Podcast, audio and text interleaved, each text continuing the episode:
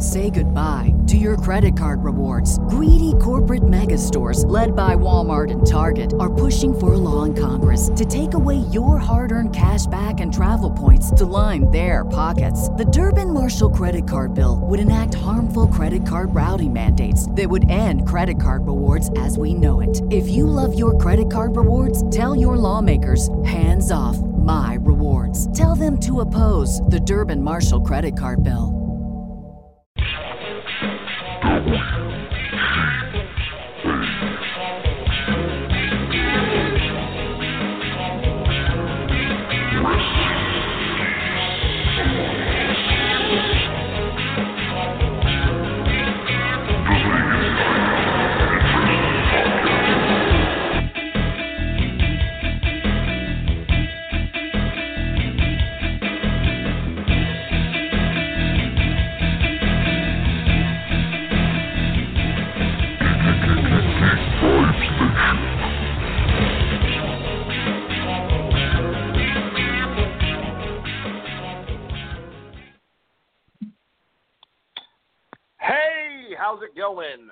This is your pal, Dane Alves, the host of the greatest wrestling show of all time. The only one you need to be listening to, actually, on Blog Talk Radio, iTunes, and just every other platform. Wrestling Geeks Alliance.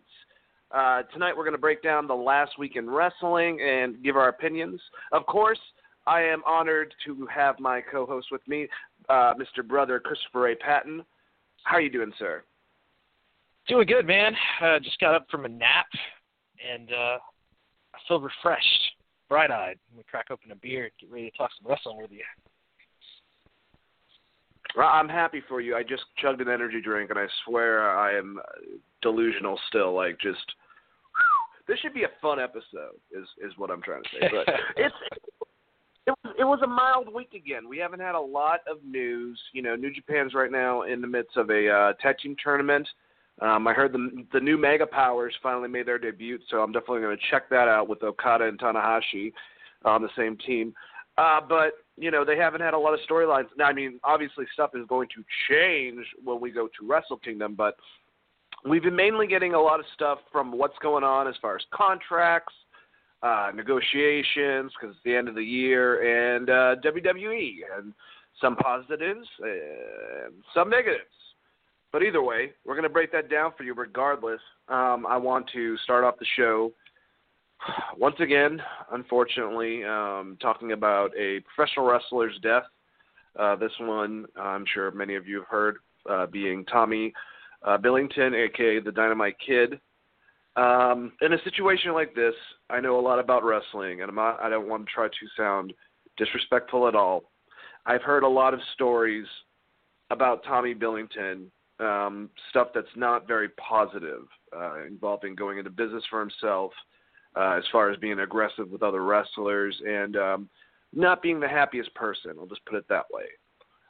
But getting past that, I have to look at his body of work as being a professional wrestler, and that's what it really comes down to.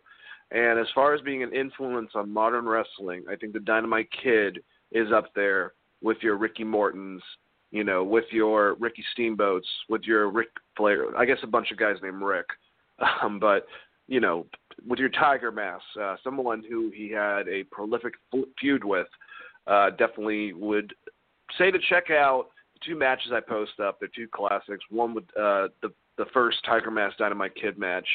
Um, awesome. I think it's like less than 15 minutes. It's just a great match, start to finish, and very sequenced. You see that type of stuff uh, nowadays. Uh, the other one was with him and Bret Hart. I mean, the man influenced a lot of modern wrestlers, from your Bret Harts to your Shawn Michaels, um, to your Chris Benoit's, to your Sean Waltmans. Um, and even going past that with this generation, I've heard stuff from Kenny Omega and AJ Styles giving praise to him. Um, you know, just looking at him as a figure in wrestling, that when it came down to it, a, a Gaijin ch- uh, talent for one thing over in All Japan and New Japan, but also just being, you know, maybe not the biggest personality or, or charisma magnet, if you will, but someone that kind of changed things in ring wise uh, along with the, a lot of the other people that I listed. But um, you know, Chris, uh, what do you think? Uh, obviously, nothing positive, but unfortunately, Dynamite Kid has passed away today. Uh, what do you have to say about it? Any memories? Yeah, I mean, it, it, he's a he's definitely a controversial figure in the wrestling business. I think like you you hit all the points of influential. He's definitely cited as one of the best ring workers of his time.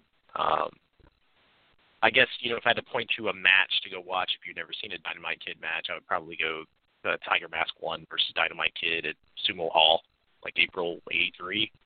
I want to say that's the five star match, and uh, it's a really damn good match. And he, he was a good wrestler. I know that he definitely had had his issues in the back, even with his partner when he was part of uh, the British Bulldogs. So I don't want to spend too much time talking about that, but obviously uh, we've lost another wrestler at the age of 60. So it's uh, it's kind of crazy just going through the people that we've lost this year, kind of as it is year to year and unfortunate. But yeah, I think that I think the two matches you named, definitely that the Tiger Mask match would be my go-to if you want to watch a classic, you know, Dynamite Kid match. Um, all, all that aside, I guess you know, rest in peace, Dynamite Kid. Absolutely. Well, I'm going to give uh, Dynamite Kid 10 seconds of silence, so we'll do that right now.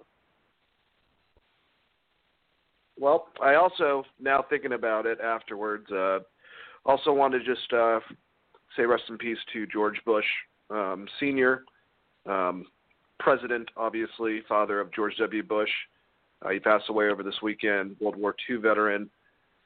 Another controversial figure, but also someone that we should probably reflect on.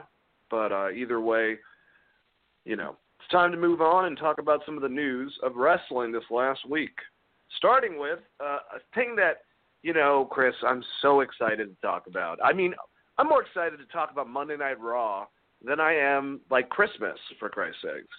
But uh, God, um, let's try to go through this. I'm gonna do, you know, what I normally do. I'm gonna kind of read out loud some of the stuff, go through the stuff that really doesn't matter, which would be a majority of the show, and kind of comment and uh, you know, back and forth with uh, Chris, guys. So Starts off with Ronda Rousey and Natalya versus Nia Jax and Tamina. I didn't think this was actually a bad way to start off. You know, they ended up not having a match, but you know, the ambush by the Riot Squad, taking out Natalya, who's taking a break because she does actually have a legitimate elbow injury, so you won't be seeing her for a minute. Um, and uh, you know, Nia and Tamina get the best of Ronda, which will lead to a tag team match later on that I actually did like. Um, I'm not going to say this was that bad. Uh, Alexa Bliss tried to hold another open forum. Okay, this was really fucking bad. Uh, I have no idea why they think that. Hey, let's do a segment with Alexa Bliss and Bayley again. And after it didn't work last week, and let's double down and put more people. Doesn't sound like writings of a stubborn old man at all. Um, after a few questions, though, Alicia Fox, Mickie James came up uh, Bliss stopped them and announced uh, Fox and James against Bayley and Banks. I think the most important though thing to take away from this was the fact that the ladies said that they want to be the first women tag team champions, which I don't think they would say for no reason.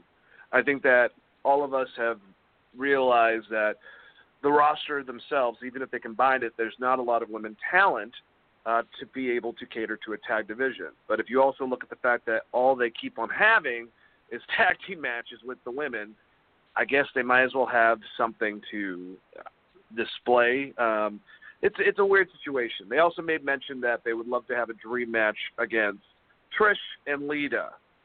I don't know this, but I feel like that could be the tag team match for the women's titles. Maybe at Mania. Maybe I'm speculating, putting too much out there. Just trying to find some positive things out of this mess of an opening. Chris, what did you think about all this?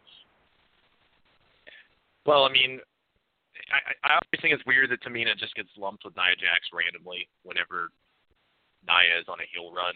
Uh, and it's not it's it's anytime anyone's on a heel run and they need someone to get their back, it's just throw Tamina in there. I like I actually thought Tamina was on SmackDown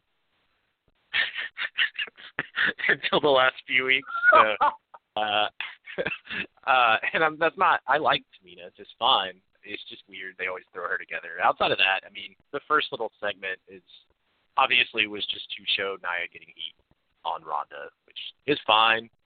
I, I, we've already been down the the Ronda or the uh, Nia Jax rabbit hole, so to speak, and how I feel about that. How they're pushing her and how I'm not a super fan of that. almost like she's being given. I, I don't like the uh, the way that that's been booked. You know, injuring someone and then getting a push off of it is not something that I really care to see. I know it where it does work in theory, but uh, yeah, not a, not a huge fan. Um, the open forum with Alexa Bliss. This the segments they've done with Alexa Bliss like this haven't worked with, especially when it's speaking to Bayley specifically. If you go back to the uh, "This Is Your Life" segment that she did with Bayley, possibly one of the worst segments I've seen in wrestling.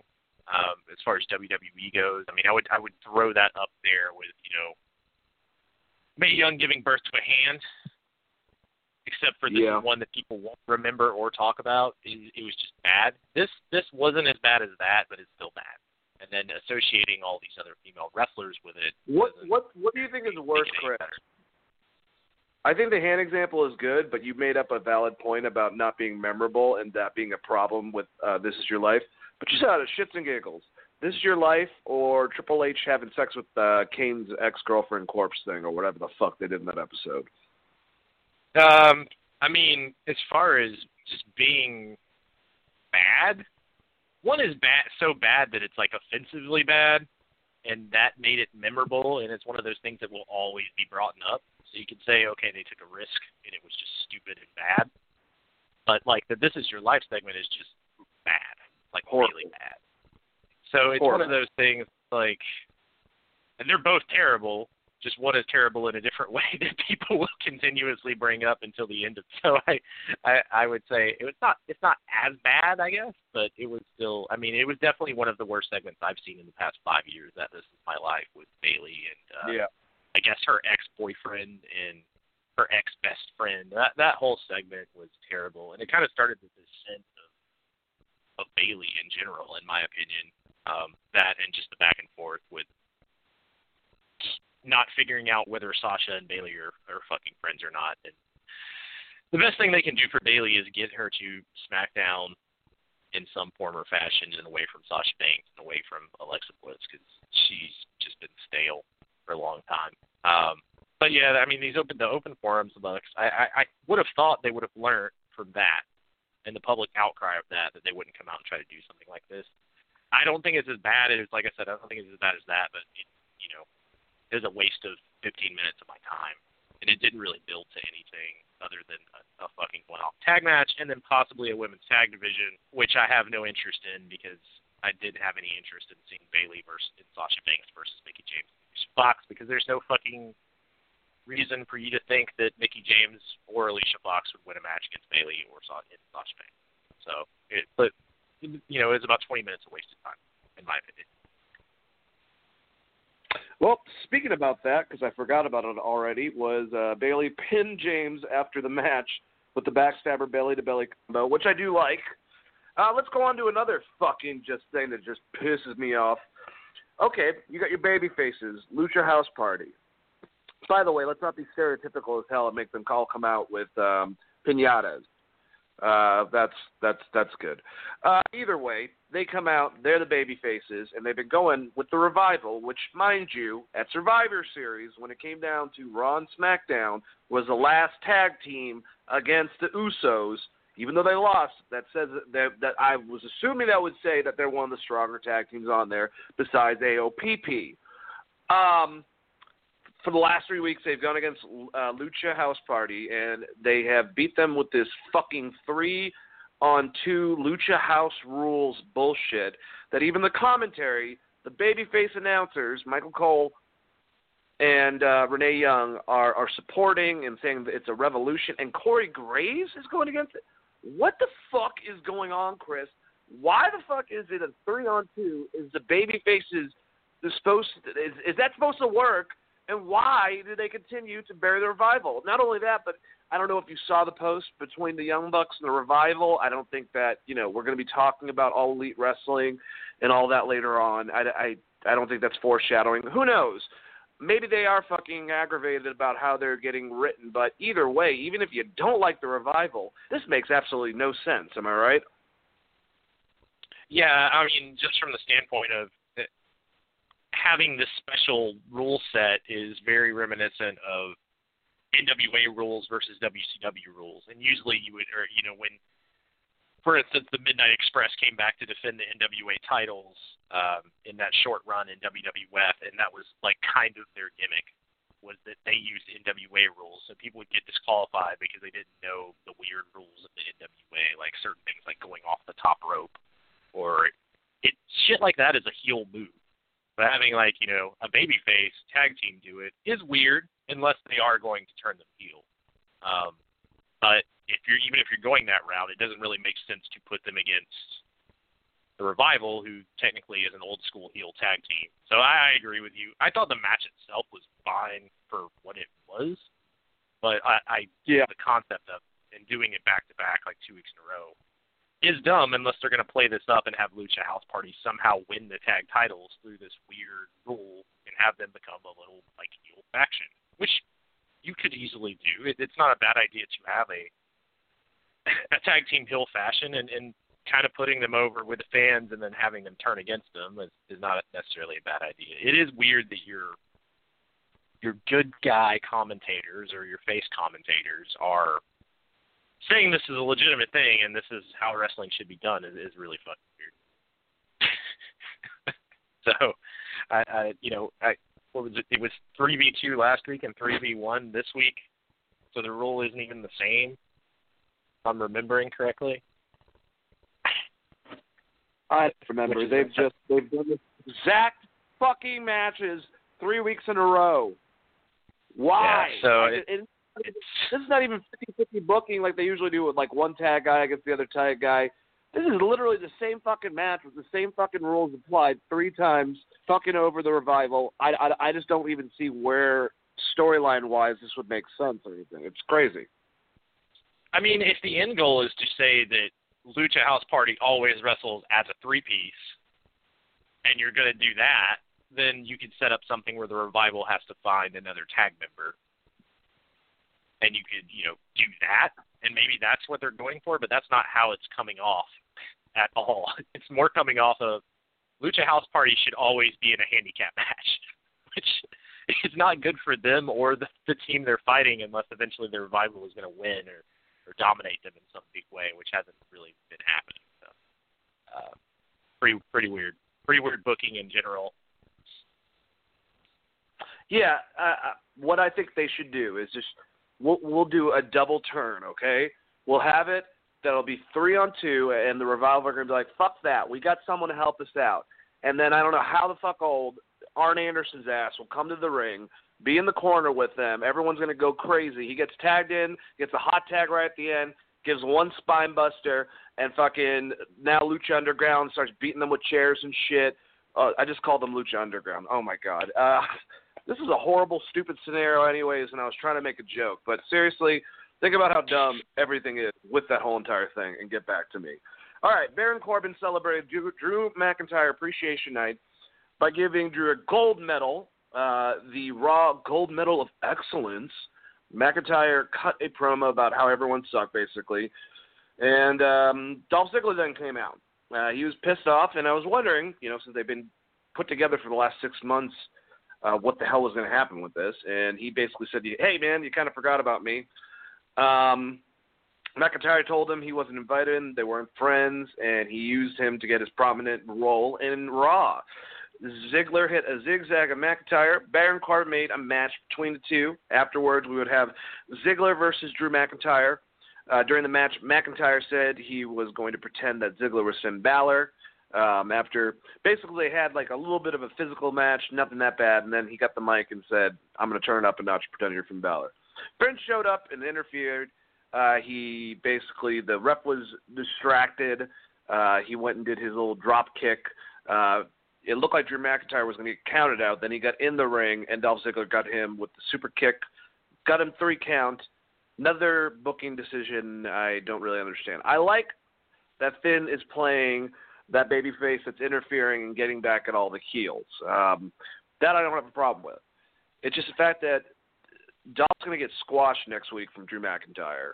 Um, I don't think this really helps Dolph anyways, and I just don't see how a lose to Drew McIntyre, who you're building, makes a lot of sense. So maybe, like I said, maybe I analyze things a little bit too much, but this made a whole bunch of no sense to me.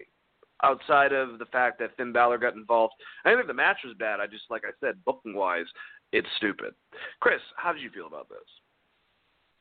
I almost feel like it's going to be a recycle of Chris Jericho and Kevin Owens, where Dolph Ziggler and Drew McIntyre aren't actually apart. Um, and Dolph will come out and help Drew McIntyre when he's about to lose to Finn or something, and they'll continue down that road. Mostly just because I don't think the tag team division's that strong, and they don't really have a lot for Drew to do. But it, I, you know, the way they looked at it when they, the way I assume they looked at it when they booked this match is McIntyre lost because of Finn Balor. It's not because he couldn't beat Dolph Ziggler. So if anyone's actually heard out of it, I guess it's Ziggler. Um, but he's been on the back burner for so long at this point that I don't know that he's ever going to have like another top base run in general. I think it would take a whole hell of a lot to get him back uh, to the top of the card. So I don't have a huge problem with it if they're just doing, hey, we need Finn Balor. We need to have Finn Balor have a heel to go against. Drew McIntyre is probably a good guy for that. I'm not a huge Drew McIntyre fan to begin uh, the booking itself, I, I don't have a huge problem with. This is one of the least offensive things on Raw. We'll we'll say that. This was not the worst thing out of what we've talked about so far. Uh, that's a very good point. Yeah, I, I do agree with you on that. Um, I think that what Ziggler needs to do to kind of refresh things is put a record scratch at the beginning of his theme. Oh wait, never mind. Um, all right, so then we have Bobby Lashley interrupting Elias' performance. Uh, basically, they brawled, and Elias chasing him away with his guitar. Uh, Finn Balor ran and grabbed Lio Rush, uh, you know, getting back at the heels again. Uh, threw him out. Elias nailed him with his guitar. Then we had Drake Maverick against Bobby Roode. Well, all right. So earlier in the night, it's not on my notes. I forgot to write it, but basically, Bobby Roode and Chad Gable were pissed off about AOP and uh, Drake Maverick peeing on Bobby's robe and wanted a rematch. And so, basically, you know, Baron put a match with Bobby and Drake Maverick. So if Bobby beat him, then you know they get the tag match. They get their rematch. They can go for the belts again. And AOP and Chad Gable would be, uh, you know, banned from ringside. During the match, Bobby's beat the shit out of Drake Maverick. Then on a monitor, AOP is just destroying Chad Gable in the back, distracting Bobby Roode. Um, then Baron comes on and says that he changes his mind. He's going to turn it into a handicap match with Drake Maverick and AOP versus Chad Gable, who's completely out at this point, Bobby Roode. So Bobby Roode tries to pin him real quick, doesn't work out. Uh, AOP comes out. They slaughter Bobby Roode, and um, wonderful enough, uh, Drake Maverick pins Bobby Roode. Uh, God, it just.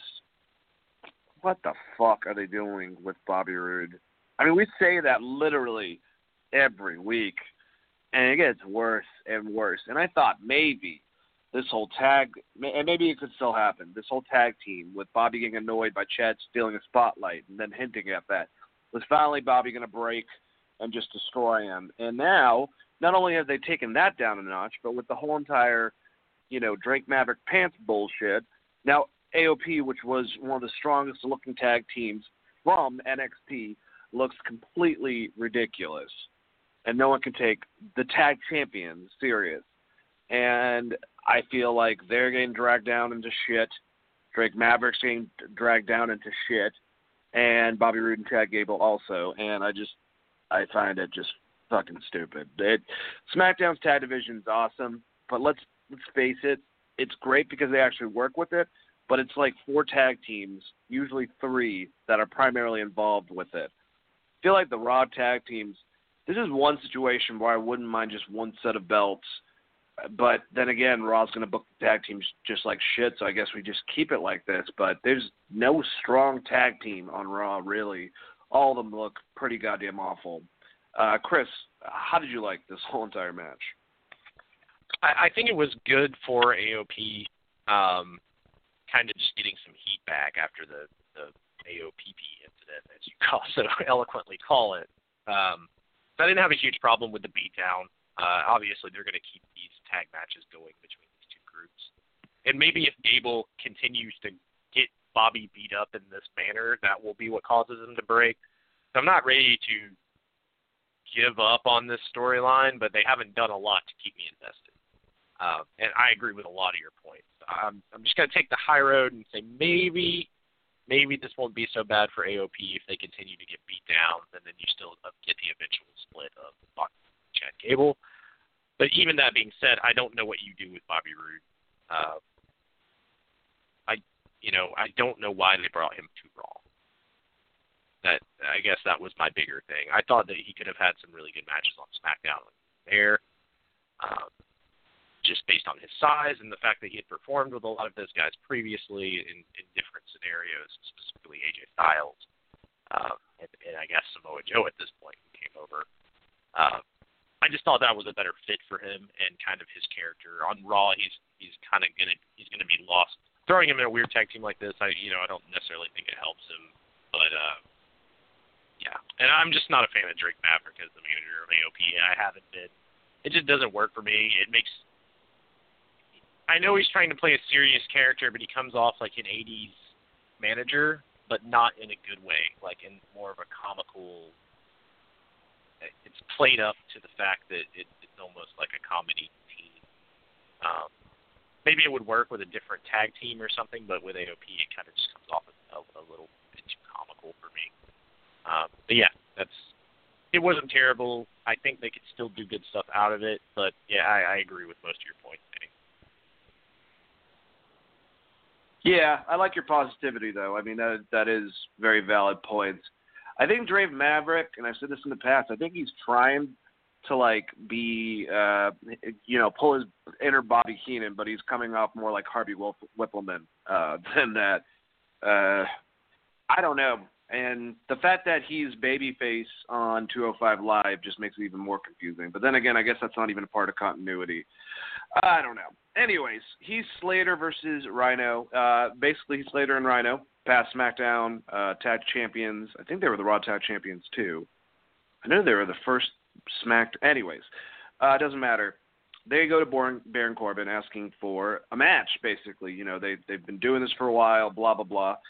And so Baron Corbin says, "Yeah, all right, you guys are going to be in a match, and I've been crunching numbers because it makes a lot of sense to crunch numbers right during the whole entire fucking work uh, production, whatever. Um, and uh, you know, you guys are going to go against each other. The loser is going to be fired. Um, so they had this match. It wasn't a long match. Uh, Heath Slater went over, and then to come to find out that he had some more dates, I believe, in Brazil. But as far as the U.S., uh, Rhino during the commercial break uh, came to the ring and announced his retirement. Um, that was the way that Rhino went out. I don't know why you couldn't have said a little promo at least right at the end and been able to address the live audience since he's been in wrestling for a very long time.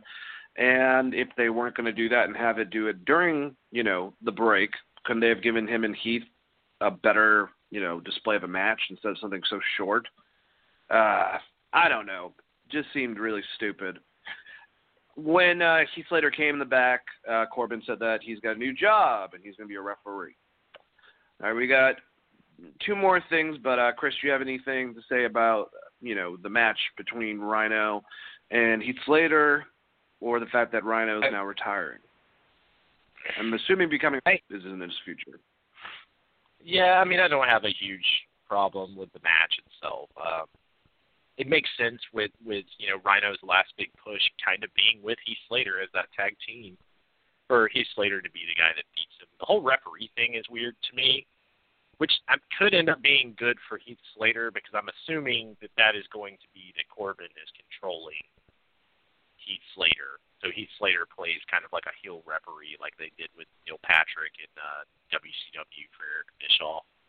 Uh, it's a similar storyline. I think they did it uh, to some extent with Earl Hebner and Vince McMahon after the Montreal Screwjob, if I remember, that was that was kind of a storyline. So they've done this in the past. I, it's not a terrible storyline. It's not one of my favorites, just because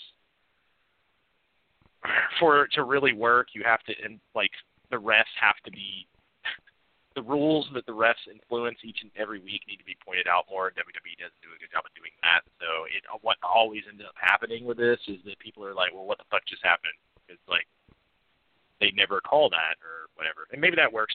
Rhino had one hell of a career. I was a huge fan of Rhino in ECW, and then back when he came over to WWF, obviously um, for his short run there, uh, specifically the hardcore stuff he was doing when you had the 24 hour, I think it was 24 hour hardcore title and stuff.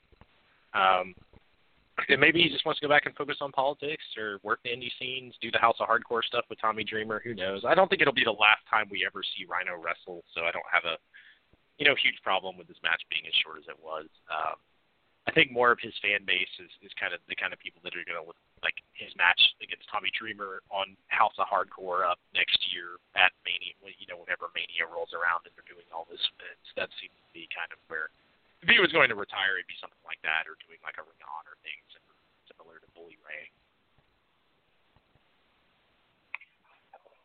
Yeah, man. Tonight I feel like I'm, uh, you know, uh, playing Bryan Alvarez, and you're playing Filthy Tom Lawler, just you know, talking me off the cliff from being angry about everything. uh, uh, it's hard. It's hard with the with WWE. It's, it's easier I mean, to I'm analyze trying to pull. it. I'm, I'm trying to pull some positives out of this Raw, man. This Raw was an in the past three weeks in general, it's been a shit show. So if I don't talk positively about myself, um, I might be right there on the cliff with you, holding your hand. so. Yeah, I get it. Trust me.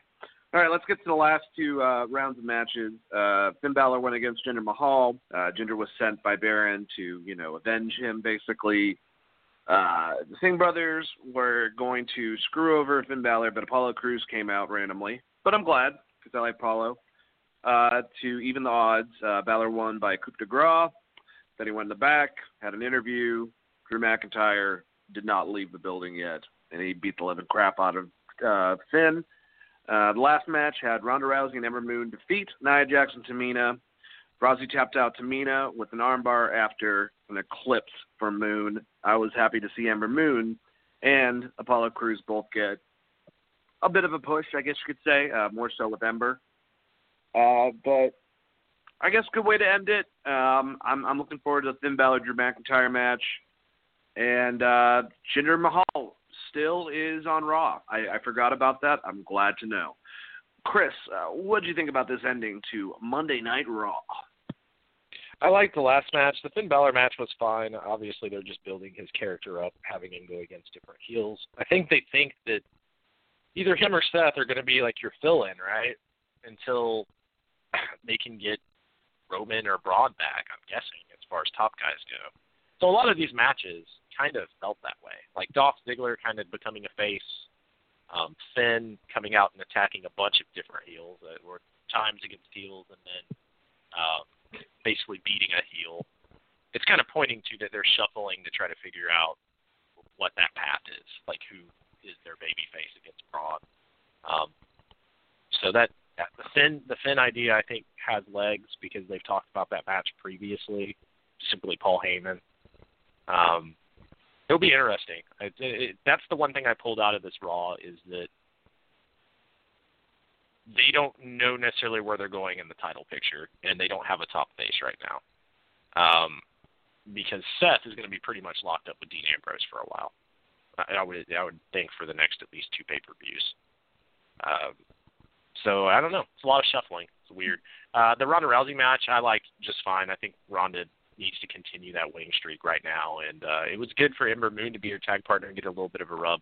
Match itself was fine. It wasn't anything to write home about, but as far as building Rousey's character, I didn't have a problem with it. And then we didn't get a tie. I think we did miss uh, Dean Ambrose, you know, dressed up like Bane. I don't know if you want to talk about Damn that or not, but Damn it! I completely, I completely went over that, and that was actually one of the positives. I know everyone keeps on comparing it to Bane, and I know it's weird for the hard guy, hardcore guy from CZW being worried about being uh, agoraphobic. I guess is is that the right term? Uh, being scared of germs from people. But I will say that you can see a lot of Jon Moxley in this interpretation of Dean Ambrose more so than ever before. The guy shows he's awesome on the mic. I get the whole Bane comparison, but I actually think that it was kind of cool with the sirens to me and his uh, parent. Uh, it was a Houston SWAT team, but that makes absolutely no sense. So I don't know what a fuck announced team said that. Obviously, hired security guards wearing smoke masks. Whatever. I thought him being this Gotham villain or or or you know a Batman villain though I thought was actually pretty cool. Um, I like in the past how wrestlers have done that either with Sting getting uh, very very inspired by Heath Ledger's Joker or Chris Jericho getting inspired by Harvey uh, Javier Bardem's character in No Country for Old Men. So I like the Jon Moxley. I still think it's weird that he's scared of germs, being the the hardcore guy that he was. But either way, I think it's working.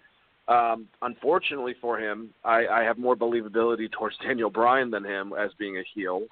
But that's just because I think that they've handled it better, and it was a little cheesy. But either way, uh, I did like it. Uh, Chris, how, how did you feel about Dean Ambrose coming out there, saying what he had to say, getting his butt kicked a little bit by Seth, and then taking advantage of it, and then getting back to him and getting giving him two dirty deeds? The lunatic Ooh, fringe.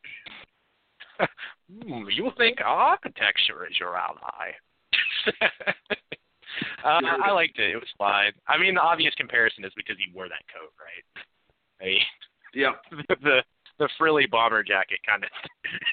it was kind of like a direct. I didn't. I mean, obviously he didn't come out and actually talk like Bane. That would have been awesome. I think he should have went that route. Maybe just had a personality crisis or something. I was wondering Um, actually I- if he was going to talk with the gas mask the whole entire time. I was like, is he really going to try that? And I'm glad he took it off because it's like, this is not going to work out great for you, man. yeah. Um, I actually enjoyed it. I, I, They're at least they're pulling it away from the Roman Reigns angle, which I think is a good move. Um, yes. and is going to give Dean Ambrose a little bit of legs. And I think you know him and him and Seth Rollins are going to be able to work a good program together. Uh, I think it'll last you know one or two pay per views, and then it'll move on. And then I don't know what you do with Dean Ambrose, but if he continues down the path of building this kind of over the top, uh, uh, it, it could go really well for him. And I mean, he could even get rid of the like next week if he came out and had like was doing something disgusting that was very germy so it kind of makes him look like an actual lunatic. That that could work in his advantage as well. So like next week, if he's just like hanging out in the dirtiest looking bathroom at some gas station and like eating like gas station hot dogs or something and cutting a promo, maybe that's like where they're going with it. That could be interesting as well. But uh, yeah, I, I think that uh, I'm not a huge fan of what Daniel Bryan's doing either necessarily. I'm still kind of not over how they got to turning him heel. Uh, but I, I think I, agree, I tend to agree with you where I think Daniel Bryan scenario is working a little better. But I'm not ready to give up on uh, Dean as a heel because he he's he's highly capable of it. His Jon Moxley character in, in, in CZW and uh, God, I want to say it's I, I, IWA or I'd have to go look, but yeah, that stuff was was pretty good. And if they let him go that crazy and out there, I think it could be it still could be a really good move. My problem with the way they've booked him as becoming heel is that they should have just had him do it from the start when he came back from injury. Like I I think that would have made a whole lot more sense. But eventually I'm gonna have to just let go of that, I guess. So Yeah, I, I think my thing is inconsistency, like with his past interviews when involved, or uh, you know, his past promos, which involved all that Roman crap, which I was not a fan of at all, uh, to cause heat.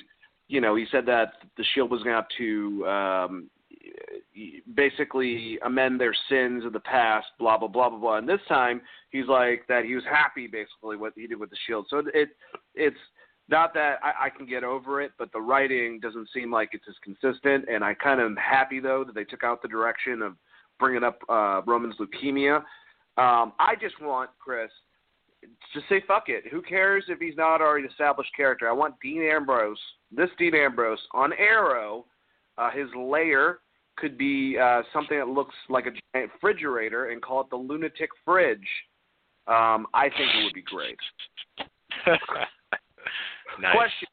Uh, Dave Meltzer is uh, saying that it's going to be uh, Brock Lesnar versus Seth Rollins for the Universal Belt. I talked about it last week, but I didn't know if you knew or not. But I was just wondering your reaction if that's the case.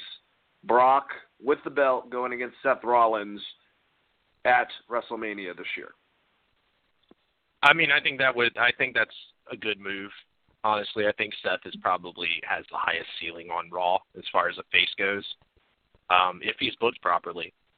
And from what it looks like to me, and what my assumption would be is, he's going to have to get through the crazy man Dean Ambrose, and then have to go through what seeming or what seems to me Baron Corbin slowly building a bit of a faction, or at least kind of a corporate, a little corporate story angle with him, and then Heath Slater being this new referee, and then the Drew McIntyre stuff they did on Monday Night Raw. It seems like that's all going to come to a head, and it makes sense for Seth to be the guy to take them on because he's the guy that took on Stephanie previously, and I'm assuming that you'll get Steph and Triple H folded back into things around WrestleMania. So if I was booking, if I if I had to guess what WWE is booking, I should say that would be where I think their head is going. Um, I'm not a I'm not a huge fan of them recycling that storyline, but given the injuries and what they have currently, it makes sense, and you can get Seth to where he needs to be to go against Brock. The problem is, is is it going to be believable if Seth takes the title off Brock, or are you going to have Roman come out and spear both of them in a one-off at Mania or something like that? That's that's what I don't know. It's how you actually book that match at, at Mania, not necessarily how you get to it. I guess. See, base. I feel like I'm you know, say someone like a Dean Ambrose. Brock will work with Seth, uh, similar to Daniel and AJ, and I could see Seth theoretically going over either AJ or. I'm just basically doing that stupid wrestling math. I could see it happening. My worry, though, and maybe you're not uh, worried about this as much as me. I hate talking about the face of the company, the face of Raw, blah blah blah. But Seth Rollins is the workhorse, and that's that's not anything bad about that. But if we look in the past, during time periods, my favorite professional wrestler, Chris, of all time, is Shawn Michaels. Shawn Michaels is definitely the workhorse. Bret Hart was another workhorse. Were they really good faces of the company? Were they really like someone that could really bring it in there? Say compared to a Hulk Hogan, the Stone Cold Steve Austin. I, I just feel like basically Seth would be a temporary person to grab the belt so Brock doesn't have it until they can figure out something else. Is that is that weird of me to assume to an extent? No, I mean, but wrestling needs transitional champions. I mean, you got to transition that belt away from Brock at some point, and right now Seth is either Seth or Finn are their two best options. It's probably easier to get Seth to that level that he needs to be at than it would be Finn right now. Um, and I mean, the end goal is when Roman is healthy to to get him back to the top. And obviously, I think he will have a huge push um, coming back from leukemia, and also, like we were talking about prior to the show, absence makes the heart grow fonder. I think the fans will be a little bit more behind him, and then that sets up, you know, probably matches between Ambrose and, and Rollins and Roman, and I, I would assume Braun when he comes back from injury. And hopefully we get Kevin Owens back before Mania, which I think is his timetable right there around Mania. Uh, I, it's a good mixture of stuff, but I, I do tend to agree with you. I, I don't know. I, I do feel like they've missed the boat with Seth a bunch of times, so maybe giving him the title will get the fans behind him in a way that is a little more unexpected. Not to the Daniel Bryan level, but if he beats Brock at Mania, for instance, I, I think that he will get a huge reaction and I think the fans will kind of rally behind him a bit as like their new guy. And it, at least that's what I would think the hope would be if I was booking that thing. Absolutely, and and Geek Vibes Nation. I don't want to make it sound like I'm trying to throw shade at Seth or in any way. Same way I feel about AJ. And AJ and Seth probably are my two favorite wrestlers in WWE. You know, main card. It just, it's just a a, a, a fact you know, based on it. But I think you're right. And if you're going to have someone in the meantime have the belt, I think Seth Rollins burning it down is the best option. Speaking about burning it down, I want to talk to you guys about a sponsor of ours, uh, a great sponsor called Action Heat. Uh, Action Heat makes the world's best battery heated clothing. Heat on demand at the touch of a button. Control your environment with Action Heat. So basically, Action Heat clothing is engineered to safely and efficiently deliver heat via heating panels, similar to you know like a, a heated car seat.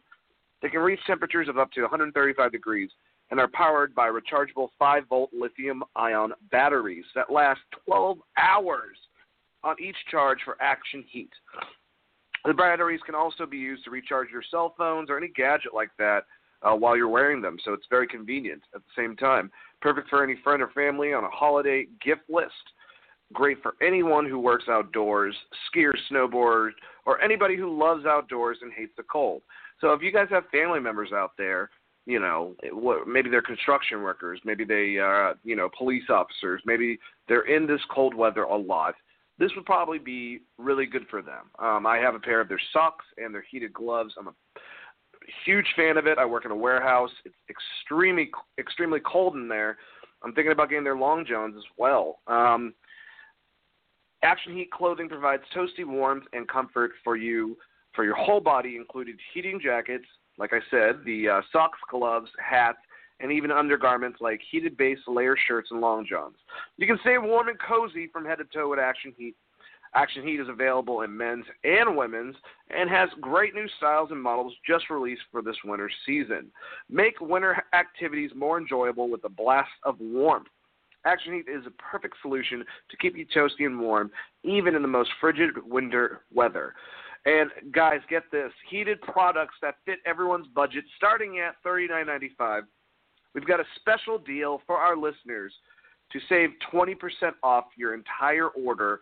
Just go to actionheat.com slash geek, G-E-E-K, to check out everything Action Heat has to offer. That's actionheat.com slash G-E-E-K, or use the coupon code GEEK at the checkout to save 20%. Stay toasty warm while you enjoy all your outdoor activities this winter, this Christmas, this wonderful December with Action Heat. And we thank them for sponsoring the podcast. All right, let's move on to SmackDown. Uh, I'm to say this one, I like SmackDown. I think they're consistent. I thought last week's was a pretty damn good show. This one was definitely a little bit less uh, but still had some, I think, some good stuff. Uh, it actually opened up with something I really enjoyed. Becky Lynch, Charlotte, and Asuka. They took to the ring to talk about their triple threat TLC match at the pay per view. Um, basically, it was it was bickering. Uh, all the ladies realized that they have a leg up over each other. You know, Asuka's beating Becky, Becky's beating Charlotte, Shaw's beating Asuka. So you have that nice little dichotomy. I love the fact they picked Asuka. I don't personally think because it's something I would want to happen, and that usually tends not to happen, so I don't want to get my hopes up or anything, that Asuka's not going to win this.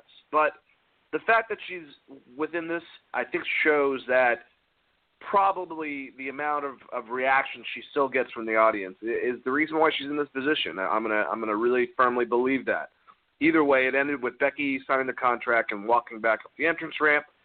Asuka challenged Charlotte to a rematch from WrestleMania that will actually be next week, which I'm really looking forward to. And uh, Mandy Rose and Sonya Deville interrupted them, talked some shit. They had a match. Um, and Mandy Rose and Sonya Deville basically won against Asuka and Charlotte, which I think was good for uh, for, for the two of them, especially Sonya getting the pin over Charlotte. Uh, basically, Deville pinned Charlotte after Asuka hit her with a sliding kick uh, that was in retaliation after Charlotte knocked her off the apron, possibly on accident, miscommunication. Uh, the friends went over. Chris, how did you feel about this intro, the match that followed, and the concept of a TLC match with Becky Lynch, the man, Charlotte, woo, and who's ready for Asuka? I actually kind of like the way they're building this up. I didn't have a huge problem with Charlotte uh, you know taking a pin here because obviously she accidentally in quotations uh, hit Asuka. So it sets up uh, sets up an interesting TLC I hopefully they keep building it. I thought the match itself was pretty good. It, it was a decent win for uh, Mandy Rose and Sonya Deville. Kind of end up being the punching bag a lot of times when these feuds start. So it was kind of good to see something like that happen and go their way um, a little bit here. So you know, I, th- I overall I thought it was a, a decent way to open up Raw or not Raw, SmackDown. Um, nothing really to write home about, but it, it is building a storyline, and I, the match wasn't bad, and I didn't think the segment was bad. So that's a, a positive way to start off their show. I'm still not a fan of starting out the show with a talking segment. I know I've said it a billion times, and I will continue to say it. Uh, but in this scenario, I, I think it worked okay. I agree. And if if I'm going to play fantasy booker, I talked about this last week on the show, and I wanted to get your input on it. I don't think this is going to happen once again because it's something that I would want to happen. But since a lot of people are talking about the exact same scenario, I'll bring it up with you. So we go to TLC. We have these three women to make Becky look. I think Becky, regardless, to me, is going to lose. I think the end game with Becky is to lose this. It's not her fault. It's in a TLC match. She doesn't get pinned if it's that style. She doesn't, you know, she's out of the match and the other lady loses it if it's up the ladder, whichever way they go. Um, she goes on to go into the Women's Royal Rumble, wins it, and then challenges Ronda Rousey for WrestleMania for the Raw uh, Championship. You have that whole entire thing that hasn't happened, that's been building up still slowly. Uh, I would give it personally to Asuka uh, and let Charlotte be the one who loses. Next week for for the rematch, I might actually have some shenanigans and just have that interfered with, so they can actually have an official second match for you know Asuka to beat Charlotte this time, and then have the two of them go against each other their rematch, which arguably I think me and you both thought was the best match at WrestleMania last year. So you have Charlotte and Asuka for the title for SmackDown, and Becky against Ronda for the Raw Women's Championship match. I think that's way too much of me to ask or hope for, but do you potentially see that happening within the storyline? And would you like to see that possibly? I, I could definitely see either either Asuka or Charlotte coming out on top. I I kind of lean towards Charlotte getting the belt here, simply because you could build a storyline where Charlotte kind of screws both of them over. Fashion, even though it's an ODQ match, Charlotte plays up the dirtiest player of the game, tilts more into this full heel transition, which I think is, is what she should do at this point. and then you have Asuka and Bayley fighting for who will become the number one contender, and uh, you can build from there as far as what they want to do. I, I, you know, I think that makes a lot of sense. Um, I don't know. It's it's interesting. I don't, I don't. Huh? You said Asuka and Bayley. Oh, I mean not Haley, Becky. Sorry, my bad. Oh. Yeah, Becky. Obviously.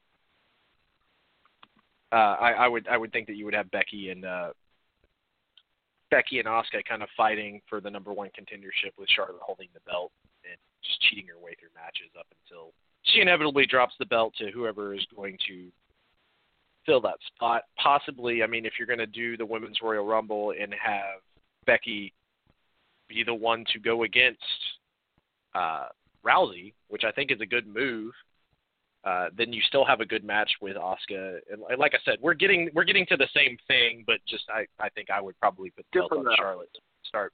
Yeah, so you can start building her as a heel. Yeah, I like it. Hey, that that's fine with me. I think it's more realistic that Charlotte wins it. I don't think Becky's going to win it. I think regardless, I think that we are going to build up to Becky going against Ronda. Even if they have like a rematch, you know, I think Rumble she goes in it. I, I'm pretty sure. I don't. I don't even know if you know that. I, I'm pretty sure it's supposed to be Ronda Rousey versus Charlotte at Royal Rumble. That the rematch was signed for that pay per view. I don't know if that's Dave Meltzer in my head, if WWE actually announced it, or something I read on the dirt sheets, but I have no idea. I'm sure that we'll find out more information on that. Uh, we had a pretty cool match, Chris. Next about, uh, I hate to say this, but it's it's kind of like the three popular guys of the tag teams. Uh, maybe it's a little bit different with the New Day, but Jey Uso versus Cesaro versus well, maybe wait, is Jimmy Uso the one that's married to Naomi? maybe I'm screwing it all up. I'll just shut up and restart. We had Jey Uso versus Cesaro versus Xavier Woods. Uh, it, it ended with uh, Jey Uso connecting with a super kick with Cesaro's chin for the pinfall victory. Uh, after that, we had Our Truth and Carmella interrupt Miz TV for a dance break, which I I really do like Truth TV. I really like the the, the pairing of R-Truth and Carmella. It's not getting uh, silly to me. I think it's kind of fun and funny. Um, either way, we keep on going with Daniel Bryan coming out and being his guest. Uh, once again, he he clarified that the Yes Movement is dead. Uh, he really laid into the audience. Uh, one time they were trying to do the what thing. Daniel Bryan, I have to give credit, like a good heel, was able to completely destroy that with his new fickle. Wondering if they were we're going to see T-shirts for that, or if Daniel Bryan's going to stay true heel and not allow any T-shirts to be made. Um, which I would hope he would actually go down that route. Um, like I said, you know, for being one of the biggest baby faces, it's kind of similar in a way, and I've heard this comparison a lot, to Bret Hart, anti-American, you know, uh, with him being the environmentalist, this style of heel that he's displaying, that people are just not on his level when it comes to intelligence. You know, it's weird to have him as a heel. Like I said, I, I I've watched matches, but I don't know that much about Bryan Danielson the Red Dragon when he was a heel and stuff like that. I don't I don't know much about that at all. I've just seen like individual matches and sometimes he's babyface and sometimes he's heel in them uh, from his past. But I will say I think he's doing a pretty good job with this. I like the fact that Miz was trying to get the information out of him that he was right, but Daniel Bryan wouldn't let him have that satisfaction and kind of manipulated Miz into uh, giving AJ the skull, the skull crushing finale when he came out at the end of it, uh, setting up a match at the end of the night. But like I said, between that and that match between the Miz and AJ, uh, with that, I, I feel like Daniel Bryan stole the show for that match, which might not have been a good thing for the two guys in the ring. But his commentating really established him as a firm villain, and I think that he did a good job with it. So I'll have to give him credit on that. Um, how did you feel about this this uh, this edition of Miz TV, Chris? I actually thought it was a a good outside of R-Truth and Carmella interrupting with their weird dance break, I thought the actual segment itself was pretty good. Um, I enjoyed. I'm, I'm, I enjoyed the segment. I liked some of the things Daniel Bryan is doing as a heel. Uh, a lot of it reminds me of when he was doing. I guess I guess you can call it the no movement. Um, right after, right before his tag run, Kane and uh, leading into the match with Sheamus, like we talked about about previously. This is a lot of the same character. Um, I just don't think the fans were ready to boo him then. So I, hopefully it works out for him. Okay, I just I don't see him as a great heel. I know a lot of people are really digging the character. Hopefully he proves me wrong. Um, it's not like he has a whole lot of competition outside of Samoa Joe to be a top heel on SmackDown. So I'm, I'm I enjoyed it, and I think I agree with you. The commentary he did on the uh, the last match of the night, the Styles versus this match, was was really well done. And kind of a breath of fresh air. I kind of miss when you have people like Kevin Owens and uh, you know different heels sit in on the announce team. I'm really waiting for the Samoa Joe one. That that's going to be fun. Yeah, I love Corey Graves like trying to ask about like you know workout methods and like try like he just he's a great heel announcer. I mean sometimes they make him say stupid shit, but for the most part when he's working off another talent like Daniel Bryan, it's pretty funny what he can come up with.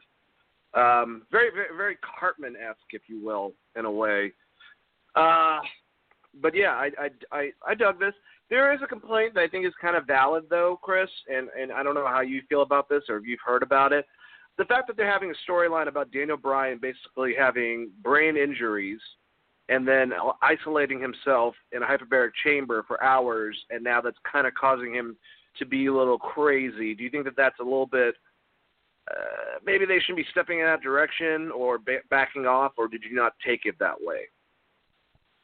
I mean, if it, this to me, this isn't a storyline of uh, obviously Daniel Bryan is okay with this because it's it's not like someone else yeah. is doing a storyline against more... Daniel Bryan or something. So and and I you know I don't have a problem with it. In I they're playing into people's already existing fear of Daniel Bryan matches anyways.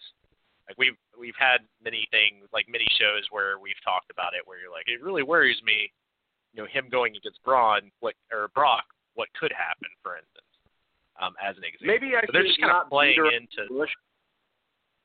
Maybe I shouldn't beat around the bush, but it's more about a past wrestler who had multiple concussions and brain injuries that went off the deep end. Uh, obviously, it's a completely different layout, but the concept of having a wrestler who has head injuries traumatically that admits that he's having, you know, brain issues might not be the best, smartest route to go down. Basically, I'm talking yeah. about Chris Benoit. You know, I was trying to be subtle about it, but it's kind of hard. Yeah, I mean, I, I think the way WWE looks at that is Chris Benoit doesn't exist. So yeah, yeah. I mean, that's how they treat him. They just gloss over it. Um, so it, it's one of those things. I agree with you. I don't think that it's necessarily the best way to convince people that Daniel Bryan should be a heel necessarily. But there a lot of that I think as far as so I, I would assume some of this is his idea because he's probably tired of hearing people be like, I don't really know oh, yeah. if Daniel Bryan should be doing this or, you know, that those comments that I mean even I've made previously. Um is one of those things that I think you can play into a bit of the fear and and it works on a on a real level and while we might not agree with it because it is it does kind of home home to uh, you know a Chris Benoit or someone that we mentioned earlier who passed away, Dynamite Kid. There's been links with some of his personality stuff as well. Uh, yeah, it's it's a it's a weird thing, but it, at the end of the day, I mean, Daniel Bryan is there and is wrestling, and I'm sure that they're monitoring him very very closely. It took him forever yeah. just to get back to WWE. So I wouldn't go that route, but that's the route they've chose. I don't have a huge problem with it. And like I said, I mean, it, obviously, if if I mean, I think my bigger problem with it is they have like two other wrestlers that are on concussion protocol right now, if I'm not mistaken, or just got off concussion protocol from one from a Nia Jax Jax shot, and there was one other one that I can't think of right off the the top of my head. So it you know it's it's a real thing that happens in wrestling nowadays quite often. That's seen that you can physically because people pay more attention to it now. You know, so it's it, it, it, when you're playing a storyline like that, it kind of makes you worry. You're constantly putting that in people's mind in the wrestling ring, and I'm not. I don't necessarily think that's a great thing for your product. That would be like if the NFL just talked about Junior Seau before every game uh, yeah. who was a famous player who had concussion syndrome and then uh, killed himself. So like it, it's not necessarily a good route to go if you're continuing to have concussion injuries. Uh, but that that's whatever. So WWE they do shit like this all the time, so I'm not super surprised by it. Yeah, I agree. And I know that Daniel Bryan's been apparently promoting a heel turn, and he has a very close uh, part in writing the storyline for his character. I know that that's been said. I think what he, I think that's more coincidental and people just kind of looking into it. And I think it's a, it, it's it's it's for good reasoning, obviously because of the whole thing with Benoit. But if anything, I think he's more inspired, like I said, to a, a, a late '90s Bret Hart, you know, anti-American. You guys turned on me or even like a uh, CM Punk with the Straight Edge Society more than anything, if there is any inspiration besides just him trying to do something a little bit different. And I mean, as as nice as he is, Daniel Bryan has been, if you guys watch, for good reason. Uh, you know, this type he he is aggressive when it comes to the environment and and and us consuming resources and that's stuff that is dear to him. So now if he gets to like play it can always go babyface, and I think that people will accept him pretty damn quickly, unlike other people. So I can't I can't be too mad about it. But yeah, going back to what you're saying about the concussions, one being Becky, and obviously the other one being Alexa Bliss, in the process of it. Very scared to hear on Busted Open from Mark Henry that he had about a 20 minute conversation with Alexa Bliss, and she was admitting that she got a concussion. Didn't I? I don't think she said anything about it. Uh, and was having problems like concentrating, and then got another one shortly after that, and was forgetting what town she was in. Um, now she is cleared from the doctor, but Mark was basically trying to convince her to stay out as long as she thinks she needs to before getting back in the ring. because that's not a joke to mess around with, and that's pretty bad. You know, if Alexa is flying to locations and not remembering what city she is in because of past concussions. So it's a it's a scary, scary, slippery slope. Uh, either way, here's another thing harping to. I don't know if they should be going this direction, but it's WWE and they're going to anyways. Um, Randy Orton had a match with Jeff Hardy. Basically, in the match, Jeff kind of snapped, started just destroy, trying to destroy uh, Randy. Brought him out, was going to put him on the announce table, climbed to the top rope, but was distracted by Samoa Joe, who was shown on the Titantron at a bar. Um, second week in a row, I don't think Joe is doing a bad job. I think as far as a heel, he's doing great. But the second week in a row of them going back to Hardy's previous troubles with alcohol and addiction problems. Um, I think Jeff, even though it was like what eight months ago when he got pulled over for the DUI, I think he's past all that. I really do this time. And we've seen in the past if you want to watch a match, actually don't watch the match. It's it's it's really sad, but a match with him and his idol Sting for TNA, in which he was so fucked up on um, on tranquilizers he could barely walk to the ring. Uh, Jeff, you know, Jeff has had some issues before in the past. This hasn't worked in storylines, reflecting off of addiction problems. It didn't work with Jerry Lawler and Jake the Snake Roberts. It didn't work with Scott Hall when he was in WCW. It didn't work with Hawk uh, when he was in WWE against Animal and and Droz. It's it's kind of a weird uh, situation to go in. I get if Jeff, compared to the other guys who are all going through their problems with drug abuse and alcoholism, he's past this. He's clearing this, and it's making Samoa Joe look good. But at the same time, reflecting on it, uh, you know, people that might have had someone die uh, of of you know either being an alcoholic or maybe not necessarily die, but had problems due to someone being an alcoholic, or maybe they went and got an accident with a DUI. Uh, the fact that Jeff could have killed someone that night when he was uh, impaired in driving. Um, yeah, WWE kind of distasteful and uh, a little bit um, kind of tone deaf once again. Chris, uh, what do you think about this whole situation? Yeah, I mean it's very similar to, like you said, it's very similar to. Do you want to take the high road on this situation, or do you want to use it to your advantage? And unfortunately, a lot of times WWE takes the low road and uses it to their advantage, similar to what we were just talking about with uh, Daniel Bryan's legitimate injuries in real life, and then also um, Hardy's legitimate uh, ups abuse issues that he's had uh, on and off, even through the end of his WCW run.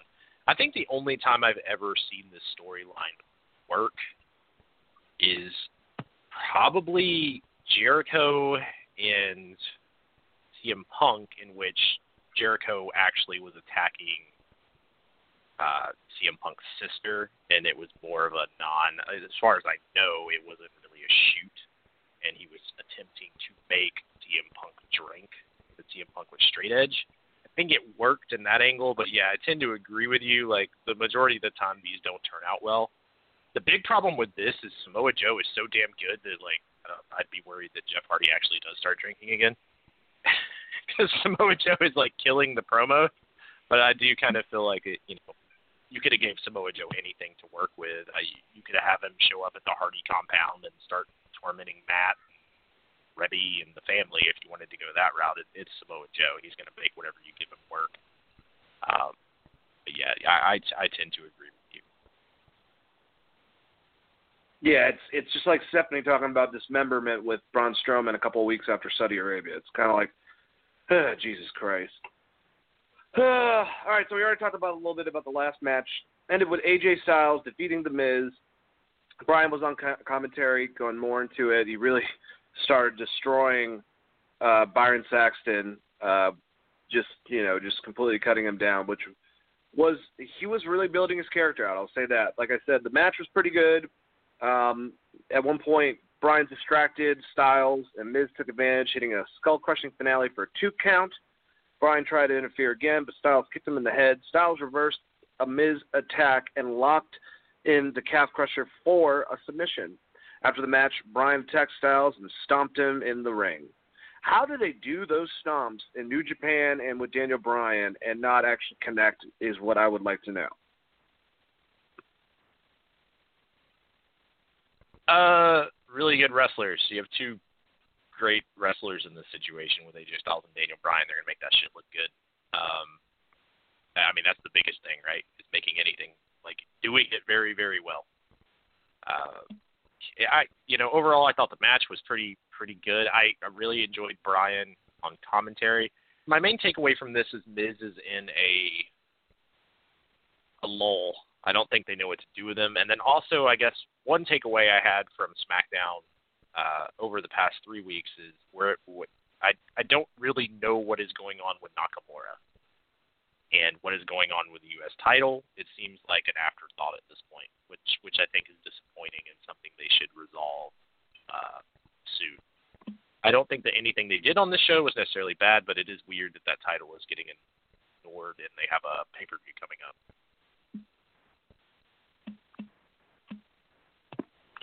Absolutely. I completely agree. All right. Well, we went through on SmackDown, guys, and uh, thank you so much for uh, you know getting through Raw with us. We uh, we did our we did our best, I think, as far as all of us. So just pat yourself on the back for doing that. Either way, I think we had a pretty damn good SmackDown show. Let's go over some news items, Chris. But before we get there, I wanted to talk about one of our other amazing sponsors. A little sponsor called Blue Chew. Guys, let's talk about sex. You know, good sex. Remember the days when you're always ready to go? Now you can increase your performance and get that extra confidence in bed. So listen up. BlueChew.com, that's blue like the color blue. BlueChew.com brings you the first chewable with the same FDA approved active ingredients as Viagra and Cialis, so you know they work. You can take them anytime, day or night, even on a full stomach, and since they're chewable, they work up to twice as fast as a pill. So you can be ready whenever the opportunity arises. Boyoyoing, get it? Um, I will say, personally, me using Blue Chew, and I've said this in the past, you know, this could be something that's something for to increase size. Maybe you're just trying to be able to last longer with the misses uh, as far as performance wise. You know, it, it could be anything, um, and it also can be from a little bit of ED, uh, which happens, especially you know maybe someone like me who takes a certain medication that if you mix it with alcohol, even a little bit, you can have some issues. You know, you take this medication, you don't have that problem. Trust me. I always joke it's like a baby's forearm that's in between your legs because of this. I mean, the fact that it's got the same stuff as the good stuff, it's a hell of a lot cheaper, quicker, and more natural. Just think about that. Blue Chew is prescribed online and shipped straight to your door in a discreet package, so no in person doctor visits, no waiting in the pharmacy, and best of all, no more awkwardness. They're made in the USA, and since Blue Chew prepares and ships direct, they're cheaper than a pharmacy. Right now, we've got a special deal for our listeners. Visit BlueChew.com and get your first shipment free when you use a special promo code GVN, Geek Vibes Nation, GVN. Just pay $5 shipping. I mean, pretty damn good deal, guys. Again, that's B L U E C H E W, BlueChew.com, promo code GVN to try it free. Blue Chew is the better, cheaper, faster choice, and we thank them for sponsoring our broadcast. All right, let's go over some news, Chris. Well, we should talk about uh, Ring of Honor first. Uh, they have contracted two wrestlers that are both I think primarily in MLW, very much on the rise. Uh, one of them being Brody King, and the other one being PCO. Uh, PCO is 50 years old, ex Quebecer, you know, um, ex tag team uh, partner of the Mountie back in the day. This guy has had a huge resurgence, and in, you know, he's got this whole entire gimmick that he's like the Frankenstein monster. Um, with with his uh basically his pallbearer, I forgot what the name of his manager is, but he literally signed in blood uh on the documentation, or at least I don't know if that was the actual documents, but the guy's crazy. He's on Stone Cold Steve Austin podcast, and Steve was like, "So how'd you get that that that uh that scar down your chest?"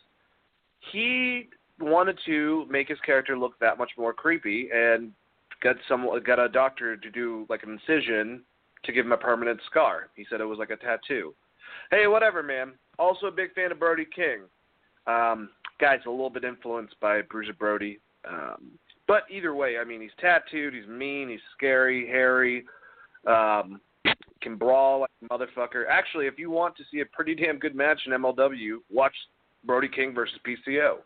PCO also has an amazing match with Walter. You can find an array of different matches just by using YouTube for this. Uh, one of my favorite things about MLW is the fact that it's free on YouTube for your viewing pleasure. So check that out, guys. Either way, they're on their way to Ring of Honor, which honestly, Ring of Honor, um, with you know what Joe Koff said about the Young Bucks and Cody and Marty and all them, probably being out after their contracts are done with using Ring of Honor, and then lo- losing Punishment Martinez um, and other you know talent, they're going to need some guys to restock and change things up.